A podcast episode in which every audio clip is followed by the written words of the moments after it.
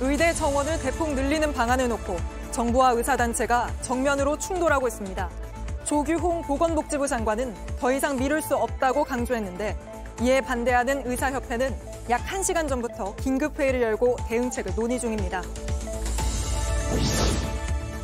이스라엘 지상군 투입이 임박한 가운데 이집트로 나갈 유일한 대피로가 아직 막혀 있는 가자 지구는 점점 더 고립돼 가고 있습니다.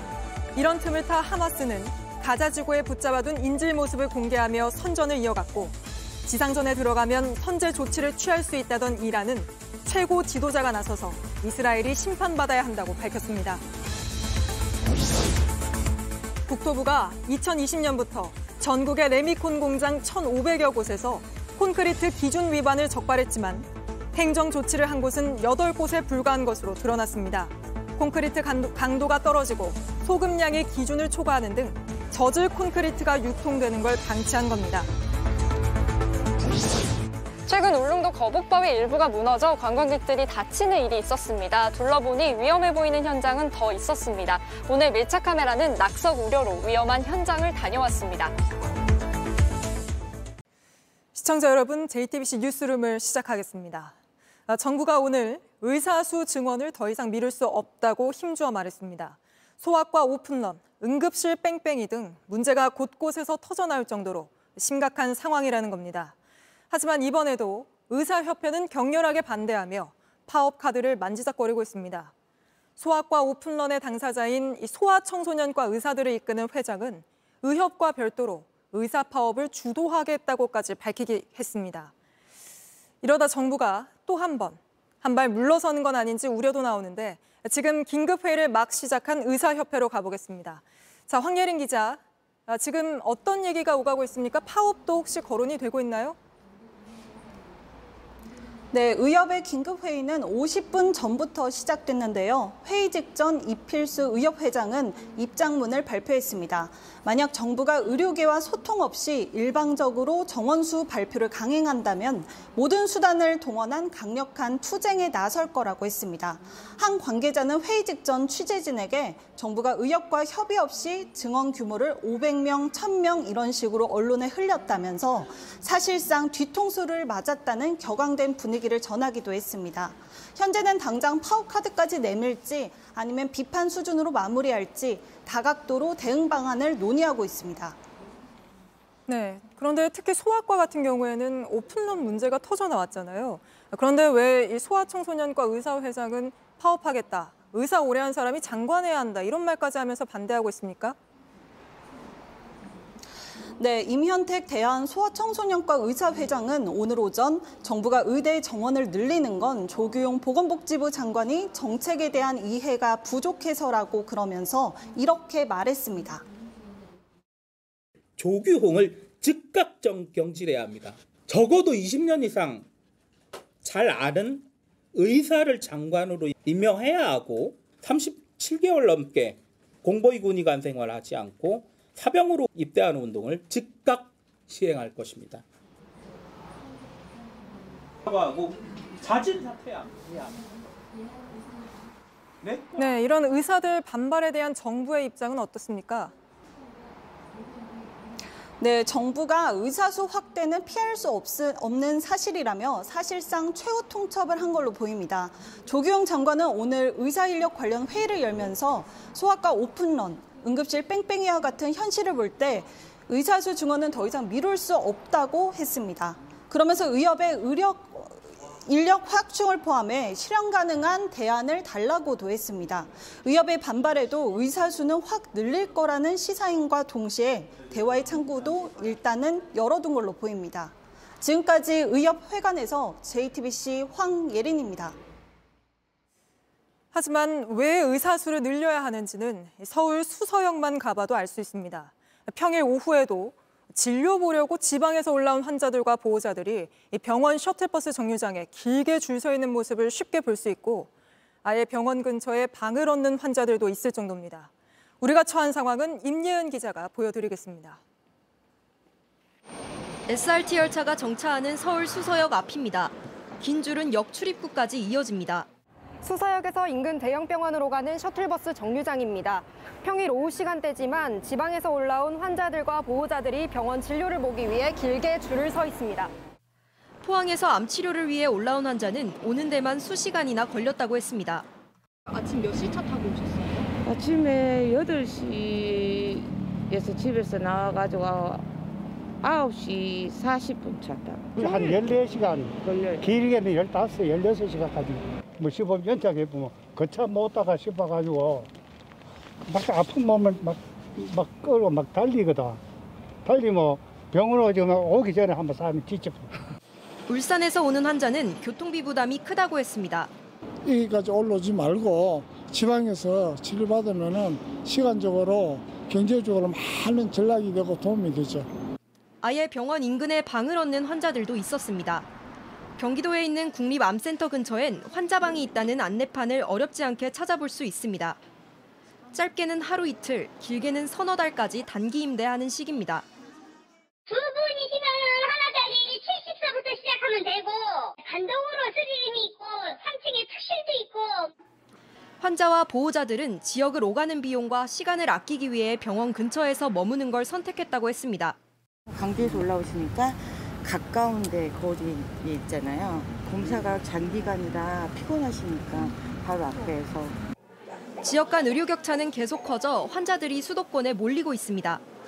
암 환자의 경우 최근 5년간 103만여 명이 이른바 상경 치료를 받았습니다. 소아과나 산부인과, 응급외과 등 필수 의료 체계는 점차 무너지는 상황입니다. 소아과 오픈런은 일상용어가 됐고 응급실을 찾아 헤매다 안타깝게 목숨을 잃는 일도 끊이지 않고 있습니다. JTBC 임예은입니다. 정부가 오늘 의사 수를 늘리겠다는 건 확고하게 밝혔습니다만 얼마나 늘릴지를 두고는 여러 말이 나오면서 혼란이 커지고 있습니다. 바로 대통령실 연결해 보죠. 자, 배양진 기자, 일단 이것부터 물어보겠습니다.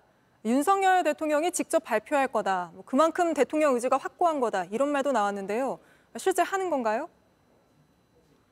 대통령실은 사실이 아니란 입장입니다. 정부가 의대 정원 확대를 추진하고 또 윤 대통령이 확고한 의지를 가지고 있는 건 맞지만 언제 얼마나 늘릴지 또 그걸 언제 어떻게 발표할지는 결정된 적이 없다는 겁니다. 어, 그럼 대략적으로 얼마나 늘릴지 그 숫자가 아직 안 정해졌다는 건가요? 근데 이미 뭐 300명에서 500명부터 뭐 1000명까지 보도도 나왔잖아요. 네, 여권에서 확대 규모를 두고 논의가 있었던 건 맞습니다. 이틀 전 고위 당정 회의에서도 이 문제가 안건에 올랐습니다. 네, 당시 300에서 500명 늘리는 안이 논의된 걸로 전해집니다.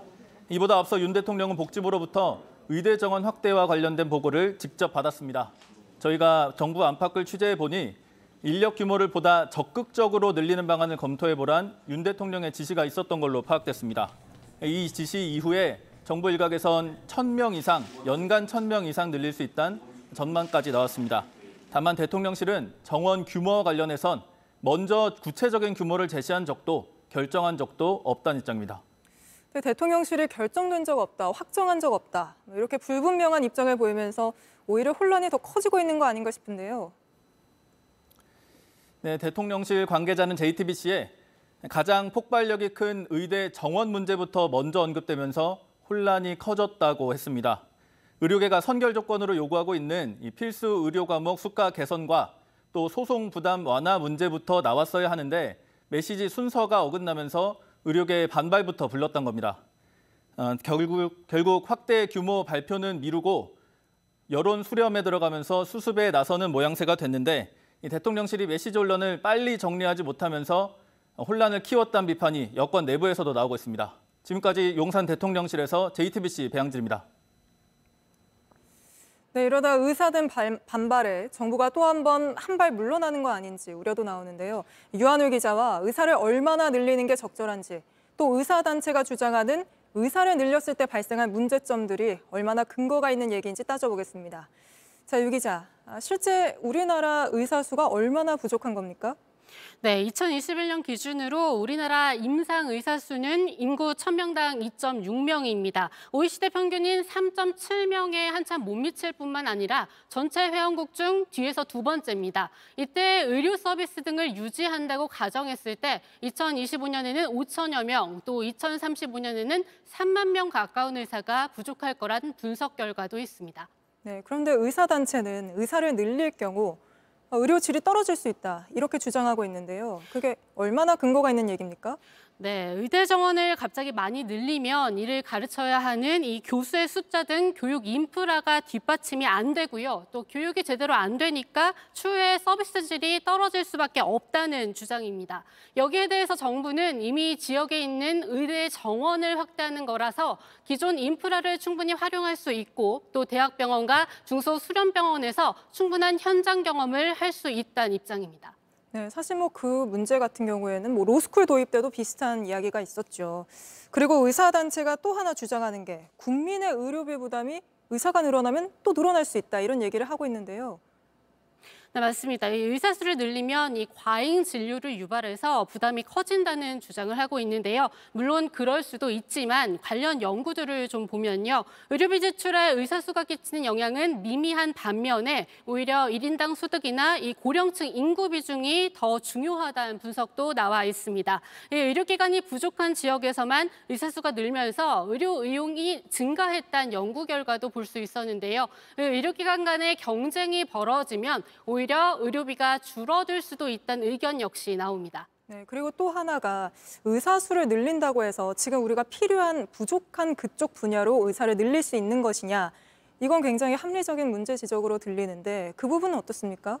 네, 정부도 이 문제를 해결하기 위해서 이 필수 의료 분야의 수가를 높이고 또 지역의 국립대병원 처우 개선 등을 준비하고 있습니다. 네. 장기적으로는 공공의대를 설립하고 또 지역 의사제를 도입해야 한다는 지적도 나오는데요. 이 부분은 19일 발표에서는 일단 빠진 것으로 보입니다. 이 이협의 반발이나 총선 일정 등의 발목이 잡히지 않으려면 정부의 종합적인 대책 마련이 필요해 보입니다. 네, 알겠습니다. 여기까지 짚어보겠습니다. 유한울 기자였습니다. 네, 전쟁 소식으로 이어가겠습니다. 이스라엘이 밤사이 가자 지구를 공습해 하마스 수뇌부를 제거했다고 밝혔습니다. 그러면서 이 폭격 순간을 담은 영상도 공개했습니다. 이렇게 가자 지구 공습이 계속되면서 이제 주민들은 아기에게 분유 타줄 물도 없는 안타까운 상황인데요. 먼저 백희연 기자가 보도합니다. 팔레스타인 가자 지구 남쪽 라파 국경 통행로 인근 이집트와 맞대고 있는 유일한 통로입니다. 피란민 수백 명이 닫힌 문이 열리길 며칠째 기다리고 있습니다. 국경 지역은 비교적 안전한 곳으로 알려졌지만 폭발음도 이어졌습니다. وين ما نروح قصف قصف عياط اصوات دم جد الواحد مش عارف ايش يعمل وجايين وعارفين مش هيفتحوا المعبر يعني 이스라엘군에 따르면 가자지구 북쪽에서 이남으로 내려온 피란민은 이미 60만 명을 넘어섰습니다.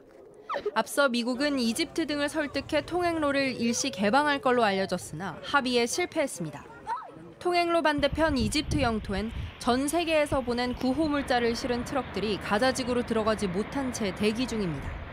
유럽연합은 항공편을 통해 식량과 의약품 등을 보내기로 했습니다. The first two flights will start this week.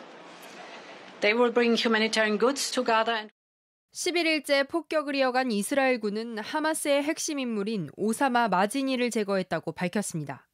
또한 하마스 자금 조달에 이용되던 은행을 폭격했다며 영상을 공개했습니다. JTBC 백희연입니다. 상황이 긴박하게 돌아가면서 바이든 미국 대통령이 직접 이스라엘을 방문하기로 했습니다. 만일의 경우에 대비해 미국은 병력 2천 명을 준비 중인 것으로도 전해졌습니다. 이스라엘이 하마스를 공격하는 건 돕되 중동 전체로 전쟁이 확대되는 건 막는 게 미국의 목적이라는 분석이 나오는데 미국의 움직임 워싱턴 김필규 특파원이 전해드립니다. 이스라엘을 찾은 블링컨 미 국무장관이 바이든 대통령의 방문 계획을 전격 발표했습니다. On Wednesday, President Biden will visit Israel.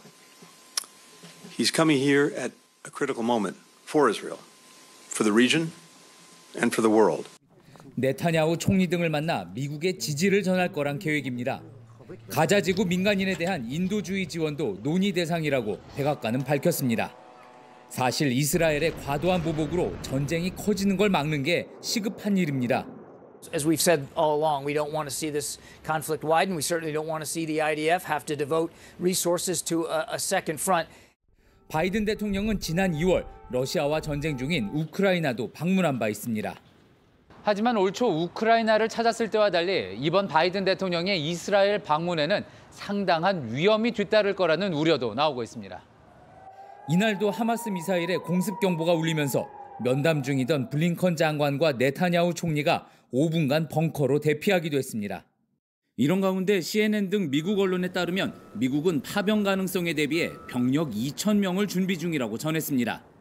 다만 미 국방부는 전투 병력이 아니라 이스라엘군을 지원하는 목적이라고 밝혔습니다. 워싱턴에서 JTBC 김필규입니다.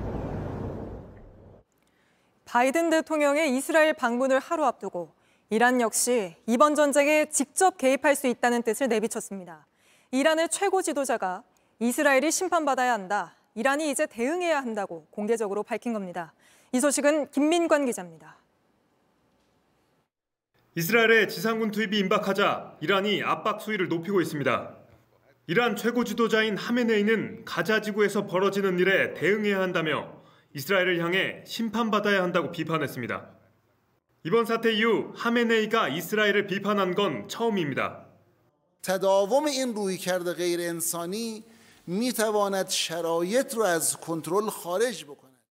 이란 정부는 특히 이스라엘이 가자 지구에서 어떤 행동을 취하는 것도 용납할 수 없다며 앞으로 몇 시간 안에 저항 전선에 의해 선제 조치가 취해질 수 있다고 경고했습니다. 이란의 지원을 받는 것으로 알려진 레바논의 무장 정파 헤즈볼라가 개입할 수 있다는 전망이 나옵니다. 다만 선제 조치가 군사적 행동인지 등에 대해선 구체적으로 밝히지 않았습니다. 이스라엘도 물러서지 않았습니다. 헤즈볼라 군사기지를 폭격했다며 SNS에 영상을 공개했습니다. 큰 건물들이 불길을 내뿜으며 흔적도 없이 주저앉습니다. 이스라엘군은 또 레바논에서 국경으로 접근한 테러리스트 4명을 사살했다며 폭파 영상을 공개하기도 했습니다. JTBC 김민관입니다. 하마스는 이스라엘군이 종이 호랑이처럼 형편없어 생각보다 인질을 더 많이 붙잡았다고 미국 언론에 밝혔습니다. 그러면서 비난 여론을 의식한 듯 인질은 우리의 손님이라며 20대 이스라엘 여성을 이렇게 치료해주는 영상을 처음으로 공개하기도 했습니다. 이스라엘은 즉각 어린아이까지 납치해놓고 스스로를 인도주의 단체처럼 꾸미려 한다고 반발했습니다. 종종문 기자입니다. 20대 초반 이스라엘 여성이 자신을 소개합니다.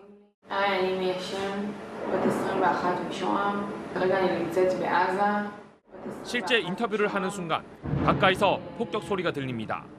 지난 7일 스데로트 인근 파티에 참석했다 붙잡혔다며 빨리 집으로 돌아가고 싶다고 호소합니다.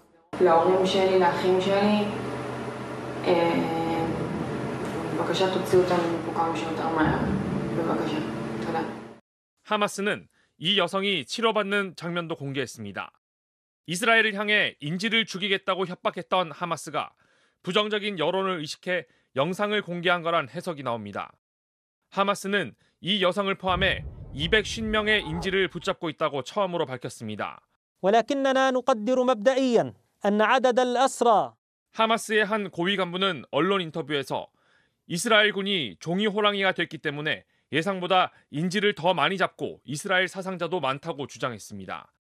이스라엘 군은 지금까지 인질 199명의 신원을 확인했다고 밝혔는데 파악이 어려운 외국인들까지 고려하면 하마스 주장대로 250명에 이를 거란 전망입니다. JTBC 정종문입니다. 아니 그냥 그, 그 집에 사는 거지 뭐 어떻게 어떻게 하기는 그 세상이 죽을 죽으라는 거 있어요?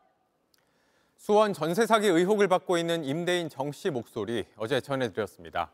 만평 땅을 가지고 있다는 것도 확인했는데요. 오늘 경찰이 정 씨 부부 일가에 대한 압수수색에 나섰습니다.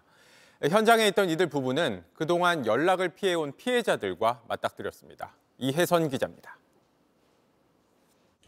현관문이 열리고 파란 박스를 든 수사관들이 나옵니다.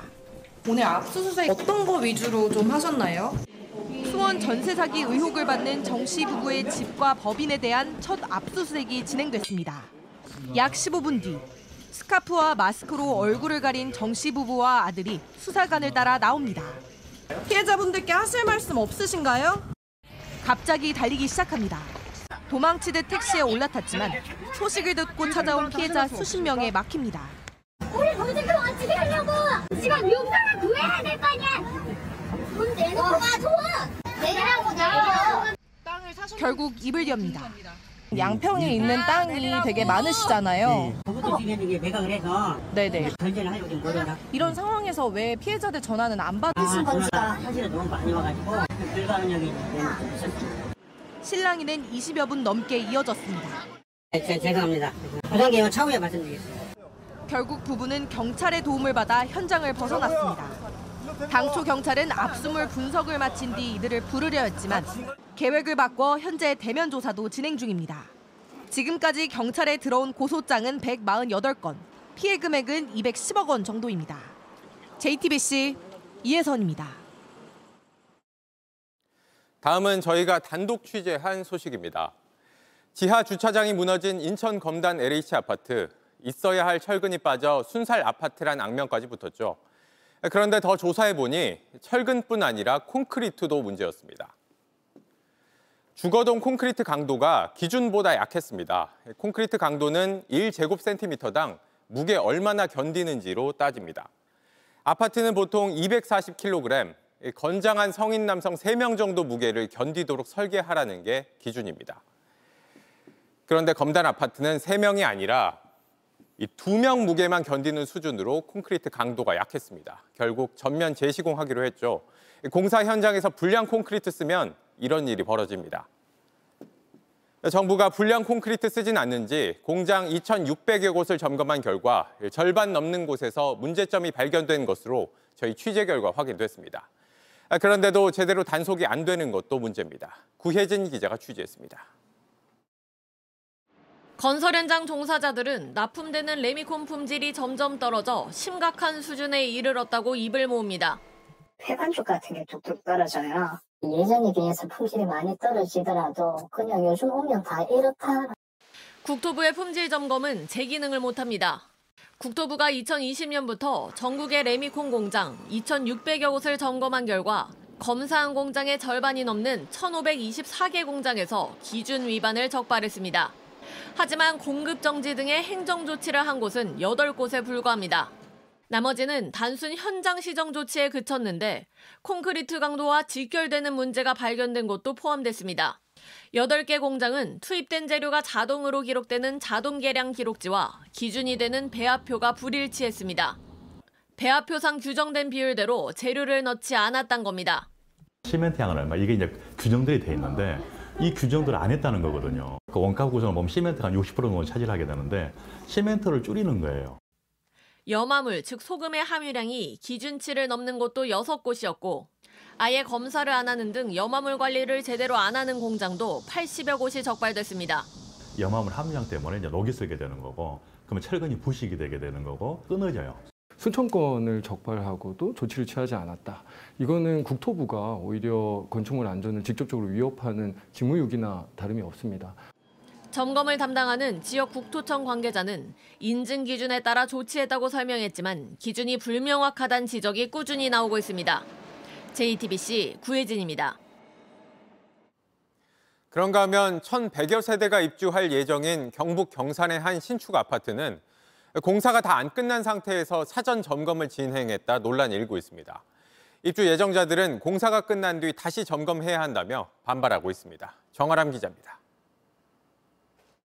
다음 달 말 1,100여 세대가 입주 예정인 경북 경산시의 한 아파트입니다.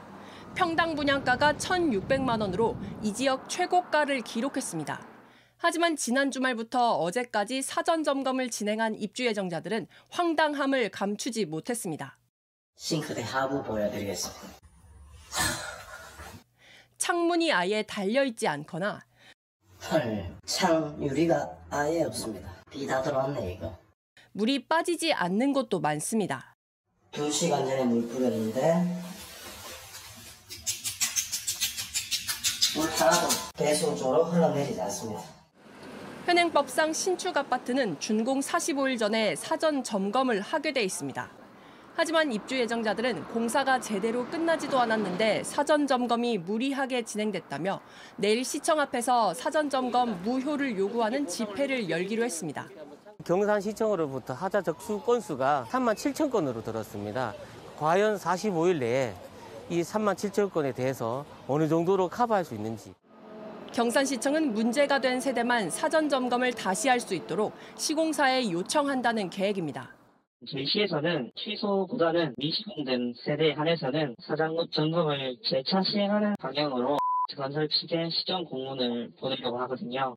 이에 대해 시공사는 최대한 빠르게 시공을 완료해 입주에 차질이 없도록 하겠다고 해명했습니다. JTBC 정아람입니다.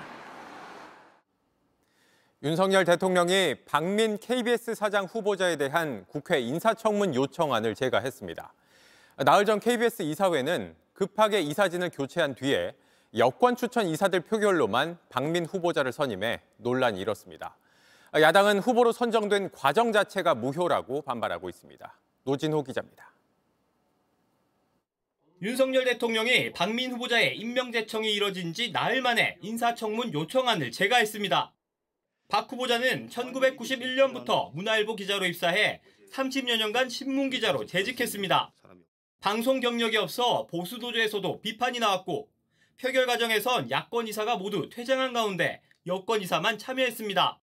오늘 국회에서 진행된 KBS 국정감사에서도 비판이 나왔습니다. 박민 사장 만들기를 위해서 이 이사들이 모두 다 다 들러리로 나와서 요식행위 땅땅땅 두들기고 방통위는 적법한 절차였다고 반박했습니다. 이 사회에서 자율적으로 그 어, 적법 절차를 밟아서 사장을 선임한 걸로 알고 있습니다.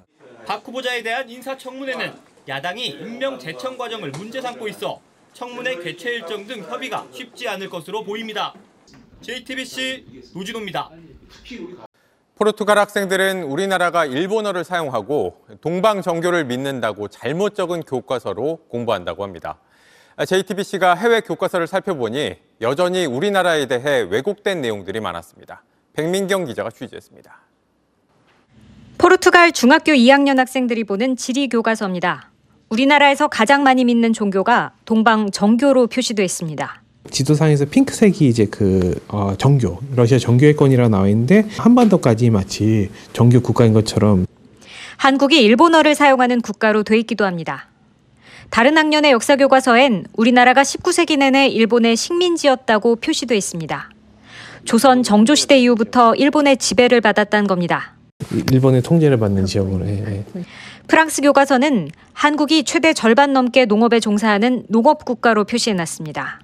가장 많은 오류 사례는 여전히 동해를 일본해로 표기하는 경우입니다.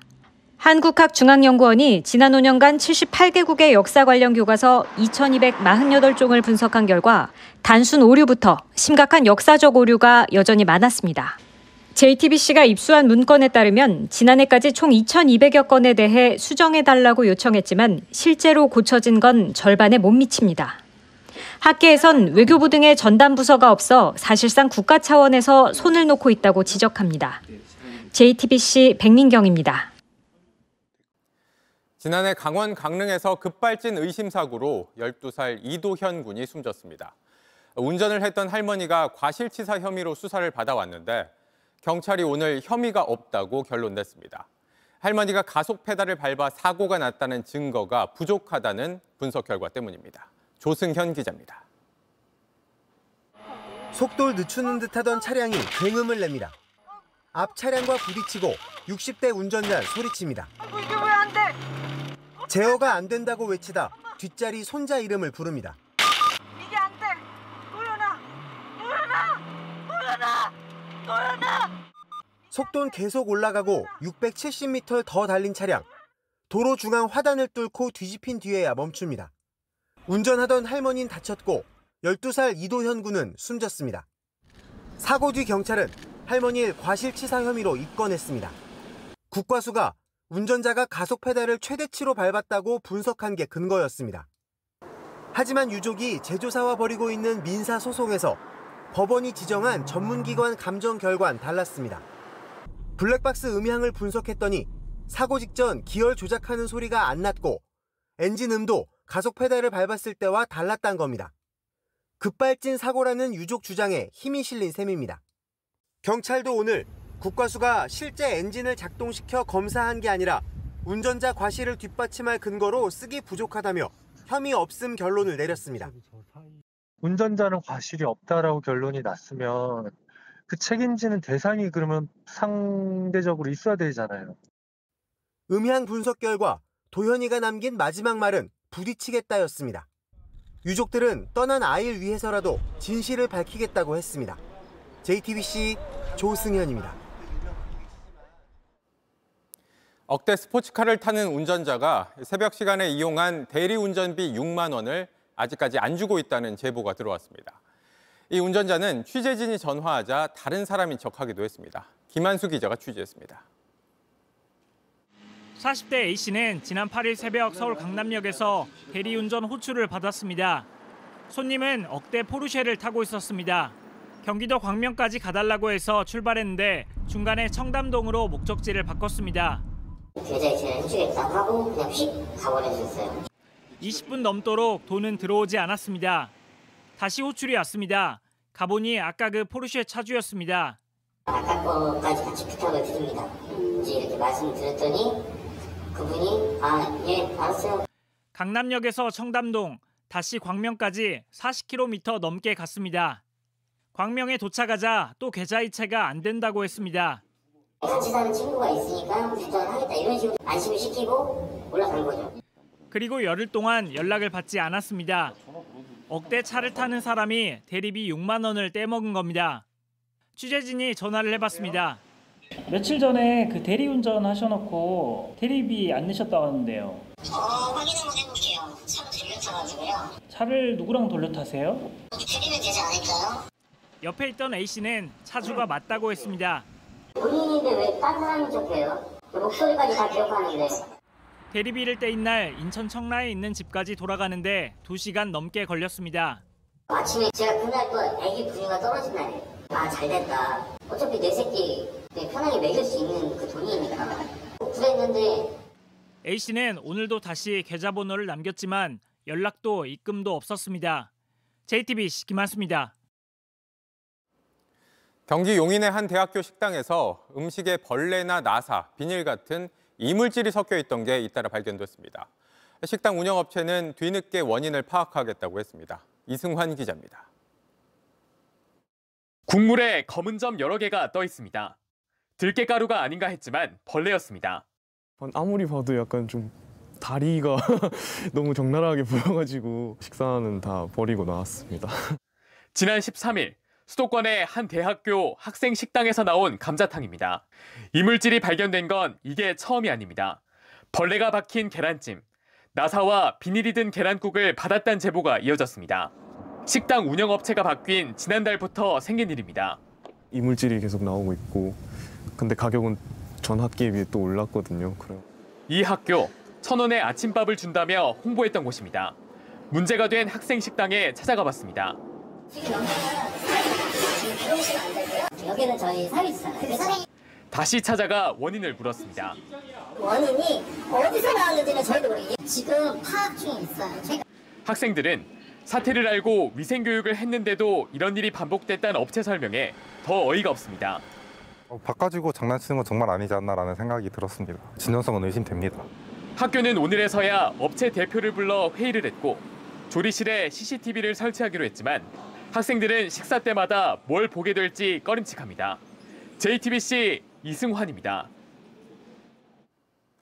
언덕을 오르던 SUV 차량이 갑자기 뒤로 미끄러지더니 가드레일을 부수고 다른 차와 부딪히는 사고가 났습니다.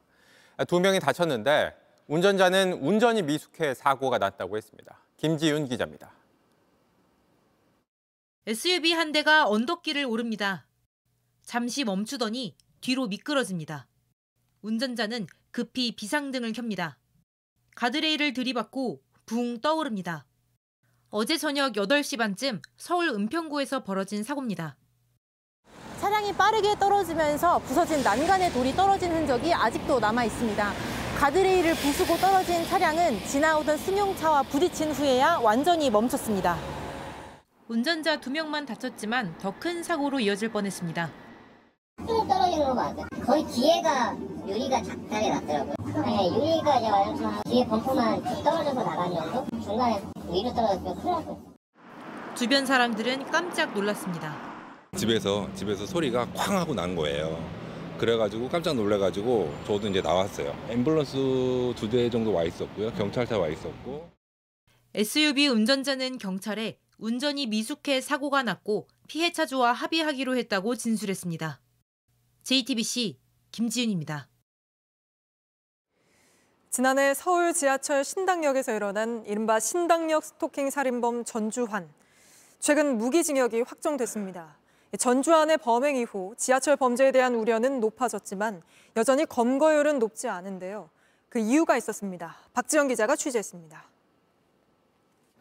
지하철 범죄는 하루에 8건꼴로 벌어집니다. 불법 촬영과 성추행 등 성범죄가 가장 많고 절도도 많습니다. 하지만 검거율은 낮습니다. 전체 범죄 검거율과 비교하면 지하철 범죄의 검거율이 크게 떨어지는 수준입니다. 먼저 CCTV 설치 자체가 부족합니다. 특히 노후 전동차가 많은 4호선, 5호선, 8호선의 CCTV 설치율은 20에서 30% 수준입니다. 있다고 해도 화질이 문제입니다. 서울 지하철 1호선에서 8호선까지 설치된 CCTV 2,600여 대 가운데 30%가 넘는 800여 대가 41만 화소입니다. 2000년대 초에 출시된 35만 화소 휴대전화 화질과 큰 차이가 없습니다. 전문가는 최소 5배 이상 화질을 높여야 한다고 지적합니다. SD급 영상을 취급을 거의 안 해요. 눈, 코, 입기도 정확히 식별이 안 되고요. 특히 가까이서 말고 저 뒤에 사람들 모여 있는 곳들 있죠. 저기서 무슨 범죄가 일어나게 되면은 저거 분석 안 돼요, 영상만들. 범인을 제대로 파악조차 못하니 미제 사건은 매년 300건 가까이 발생합니다. 화질 좋은 CCTV만 있으면 크게 줄일 수 있습니다. 실제 지난달 서울 지하철 2호선에서 발생한 흉기 난동 5인 사건의 범인은 모자와 마스크를 쓴 상태였는데도 며칠 만에 붙잡혔습니다. 서울시는 내년까지 90년대에 도입된 전동차를 신형으로 교체하고 CCTV 화질도 개선하겠다고 밝혔습니다. JTBC 박지영입니다.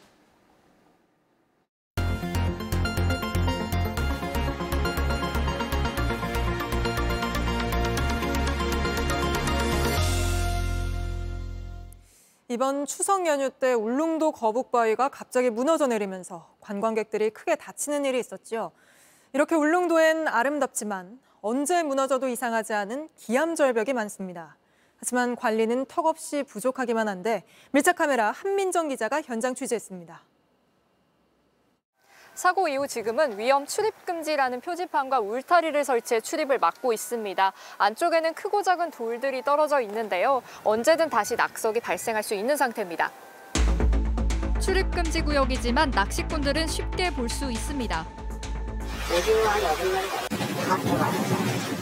통발을 놓기까지 합니다.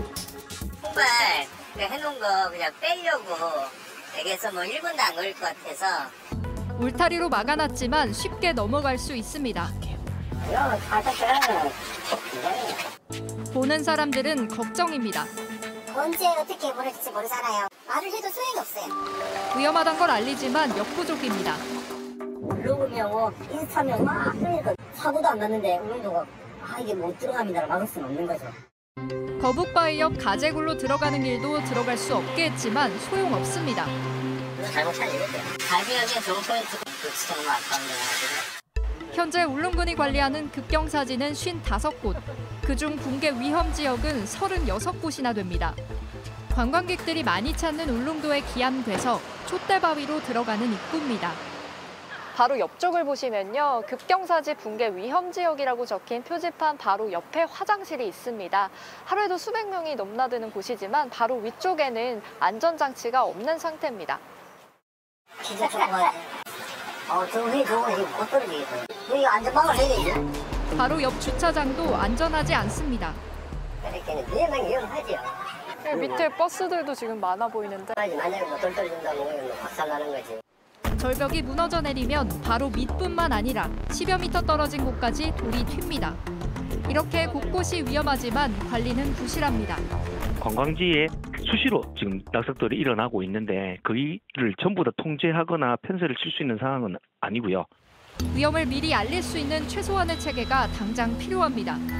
위험 지역에서 경사의 변화가 있다라든지 이런 어떤 징후가 있으면 빠르게 알려주는 예경보 시스템이라든지 이런 것들은 필요하다고 생각을 합니다. 아름다운 자연 경관으로 사랑받는 섬 울릉도. 아마도 한 해 수십만 명의 관광객이 이곳을 찾는 이유일 겁니다. 경고 표지판이 보이는 곳에선 주의를 기울이고 위험한 구역은 제대로 정비해야 경치를 더 안전하게 즐길 수 있을 겁니다. 밀착 카메라 한민정입니다. 이스라엘과 하마스 간 전쟁 와중에 미국 명문대 교수가 하마스를 두둔하는 발언을 해 논란에 휩싸였습니다. 하마스의 기습 공격이 짜릿하고 흥미진진했다고 한 겁니다. 로스앤젤레스에서 홍지은 특파원입니다. 단상에 올라선 한 교수가 학생 수십 명 앞에서 연설을 합니다. They were able to breathe for the first time in years. It was exhilarating. It was exhilarating. It was energizing. 팔레스타인 지지 집회에 참석해 하마스의 기습 공격을 두둔하며 한 말입니다. If they weren't exhilarated by this, this challenge to the monopoly of violence, by this shifting of the balance of power, then they would not be human. I was exhilarated. 코넬대 학생이 수치스럽다며 SNS에 영상을 올리자 비난이 쏟아졌습니다. 하마스를 옹호하는 건 마치 괴롭힘을 당했다는 이유로 학교에서 총기 난사하는 걸 두둔하는 것과 같다는 지적입니다. 논란이 커지자 해당 교수는 폭력을 옹호한 게 아니라면서도 하마스의 행동은 저항운동이라는 입장은 굽히지 않았습니다. 앞서 하마스의 기습 공격 직후인 지난 7일에도 코넬대 교직원이 민간인 학살을 정당한 저항이라고 주장해 비난을 받았습니다. 이번 전쟁으로 미국 사회가 친이스라엘과 친팔레스타인 양쪽으로 분열되면서 증오범죄 역시 늘고 있습니다. 미국 연방수사국이 현지 시간 16일 발표한 통계에 따르면 지난해 유대인에 대한 공격이 25% 증가했습니다. 로스앤젤레스에서 JTBC 홍지은입니다. 유럽 벨기에에선 유로 2024 축구대회 경기 직전 자신이 이슬람 국가 IS 출신이라고 주장하는 남성이 도심에서 총기를 난사하는 사건이 벌어졌습니다. 스웨덴 축구팬 2명이 숨졌고 경기는 중단됐습니다. 최종혁 기자입니다. 벨기에와 스웨덴의 유로 2024 예선 경기가 열리던 저녁 브뤼셀 도심 주황색 점퍼를 입은 한 남성이 뭔가를 조립하더니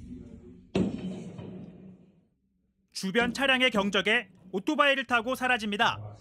다른 영상에서 남성은 광장에서 목격됐는데 놀란 시민들이 피하는 동안 건물 안팎으로 가며 총격을 가합니다. 스웨덴인 두 명이 숨졌고 다른 한 명은 중상을 입었습니다. Et et j'ai entendu juste des coups de feu je suis resté je suis resté figé en fait je savais pas je voyais des gens je voyais deux personnes courir les voitures dès qu'ils arrivaient au feu rouge ils accéléraient 범인을 자처한 남성은 IS에서 온 알라를 위한 전사라 주장하는 영상을 공개했고 경찰은 이슬람 극단주의자 40대 남성을 용의자로 지목하고 이튿날 아침 사살했습니다.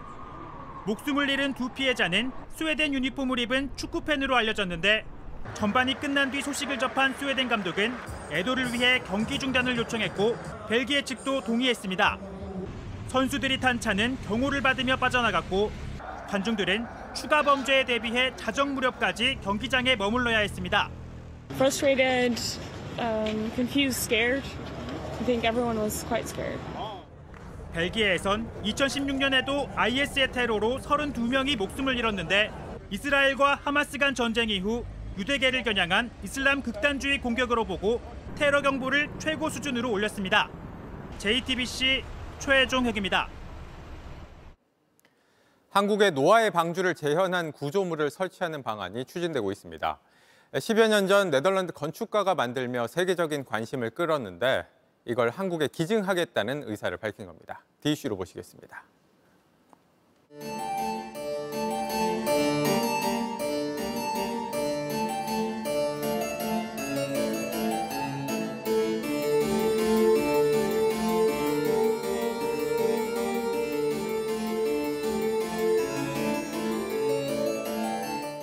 It became hotter and the, the sea became, the ocean became higher.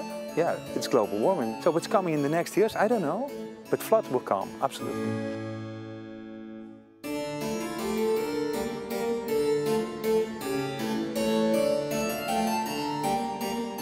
유일한 분단 국가인 한국에 평화와 희망과 사랑을 담아서 복음을 전파하기 위해서 노아의 방주를 한국에 기증하겠다고 저희 측에 알려왔습니다.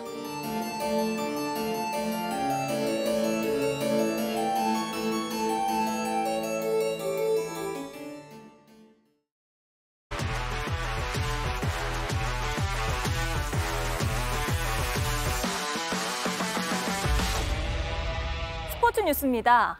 지금 이 시각 프로야구 정규 시즌의 마지막 경기가 펼쳐지고 있습니다. 누가 3위로 준 플레이오프에 직행하느냐가 관건인데요. 취재 기자 연결해보죠. 네, 오선민 기자. SSG가 홈런 두 개를 앞세워서 두산에 크게 이기고 있다고요? 네, SSG는 3회와 4회에 선두타자 2명이 솔로 홈런을 터뜨렸습니다. 3회 말 김민식이 오른쪽 담장을 넘겼고 후속 타자들이 안타와 볼넷으로 나간 뒤에 한유섬의 희생플라이와 하재훈의 2타점 적시타가 이어졌습니다. 이로써 SSG는 3회에만 4점을 냈습니다. 다음 이닝에도 김성현이 아치를 그리면서 한 점을 추가했습니다. 정규 시즌 최종전은 투수전이라고 해도 과언이 아닐 정도로 호투가 돋보였습니다. 5회 초 원아웃 만루 상황에 SSG 김광현은 차분하게 아웃카운트를 잡아 위기를 넘겼습니다. NC와 기아 경기에서도 9년 연속 170이닝을 돌파하는 대기록을 쓴 기아 양현종의 호투가 빛났습니다. 46개의 공으로 5회를 막았고 결국 0의 균형을 먼저 깬 것도 기아입니다. 6회 말 노아웃 1, 2루 찬스에 고종욱의 적시타로 선취점을 뽑은 데 이어 김선빈의 희생플라이로 1점을 더 추가했습니다. 네, 그렇다면 SSG가 지금 3위 가능성이 가장 큰 거죠? 네, 그렇습니다. SSG는 오늘 두산을 잡으면 정규 시즌 3위로 준 플레이오프에 직행합니다. 반면 NC가 3위가 되기 위해선 경우의 수를 더 따져야 합니다. SSG가 두산에 진다는 가정하에 NC는 기아를 상대로 이기거나 무승부를 거둬야 합니다. 지금까지 보도국에서 전해드렸습니다. 나이는 숫자에 불과하다는 말, 이럴 때 쓰나 봅니다. 올해 전 세계에서 가장 많은 골을 터뜨리고 있는 선수, 바로 38의 호날두입니다. 한창 전성기인 홀란과 음바페도 넘었습니다. 온누리 기자입니다. 첫 골은 쉽게 넣었습니다. 상대 핸드볼 파울로 얻은 페널티킥 기회에 호날두가 키커로 나서 골을 터뜨린 겁니다. 15분 뒤엔 필드골도 기록했습니다. 침투 패스를 받아 1대1 기회를 놓치지 않고 가벼운 칩슛으로 골망을 흔들었는데 오프사이드가 선언됐지만 비디오 판독 끝에 골로 인정됐습니다. 5분 뒤 터진 페르난데스의 추가골을 더해 포르투갈이 3대 0으로 달아난 전반 32분. 호날두는 행운의 도움도 울렸습니다. 슛에 시도한 게 빗맞아 공이 뒤로 흘렀고 이걸 칸셀로가 달려들며 골로 연결한 겁니다. 오늘 두 골의 도움 하나를 기록한 호날두는 자신이 가진 A매치 최다 출전과 최다 골 기록을 모두 새로 썼습니다.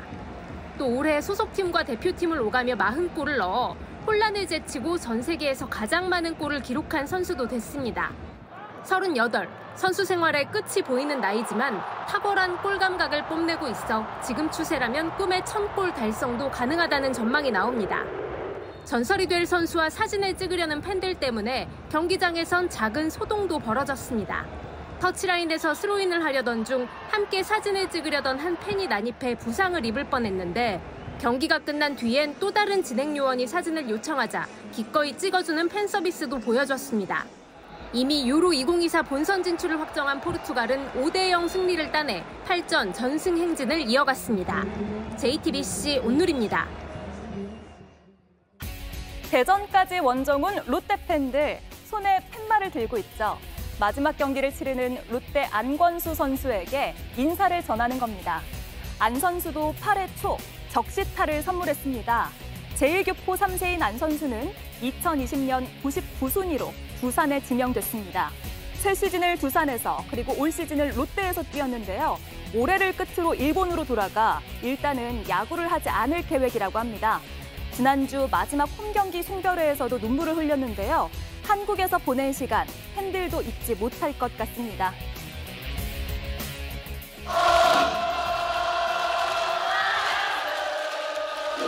롯데 팬분들 사랑합니다. 감사합니다. 베트남을 2대 0으로 꺾은 중국, 이번엔 우즈베키스탄을 만났습니다. 경기 시작 41분 만에 선제골을 넣었지만 후반 33분 페널티킥으로 시작된 상대 찬스로 동점골을 내줬고요. 몇 분 뒤 수비가 맥없이 뚫리며 역전을 당했습니다. 민심은 싸늘합니다. 팬들은 이래서야 월드컵 예선 통과도 어렵겠다며 감독 경지를 요구하고 있습니다. 1회부터 4점을 내준 휴스턴의 선발 투수가 긴장한 건지 이번엔 타자 몸쪽으로 사구를 던졌습니다. 텍사스의 가르시아 옆돌기를 선보입니다. 중심을 잃고 넘어질 뻔했는데요. 순발력이 대단합니다. 텍사스는 휴스턴의 2승을 거두며 월드 시리즈에 한 발 더 다가갔습니다. 음바페가 이렇게 기뻐한 적 있었나요? 너무 흥분해서 위도 또 벗어 던집니다. 대체 어떤 골을 넣었을까요?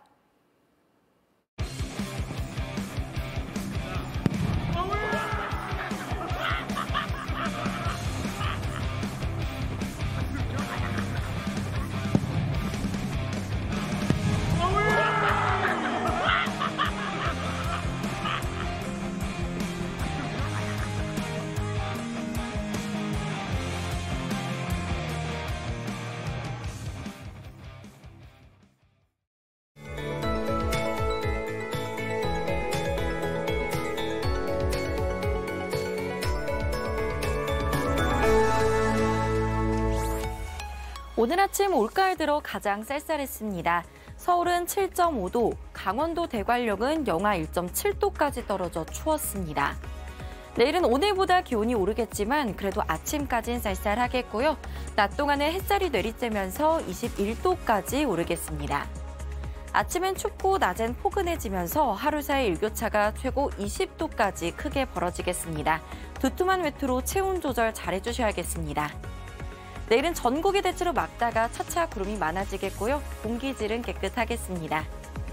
내일 아침 기온 서울 11도, 춘천 6도, 대전 대구 8도로 춥겠고요. 한낮에는 춘천 19도, 전주 대구 23도로 예년 이맘때의 선선한 가을 날씨를 회복하겠습니다. 모레부터는 전국에 가을비가 한 차례 쏟아지겠고요. 주말에는 서울의 아침 기온이 5도까지 떨어지는 등 쌀쌀하다 못해 반짝 추워질 전망입니다. 날씨였습니다. 뉴스룸 저희가 준비한 소식은 여기까지입니다. 시청해주신 여러분 고맙습니다.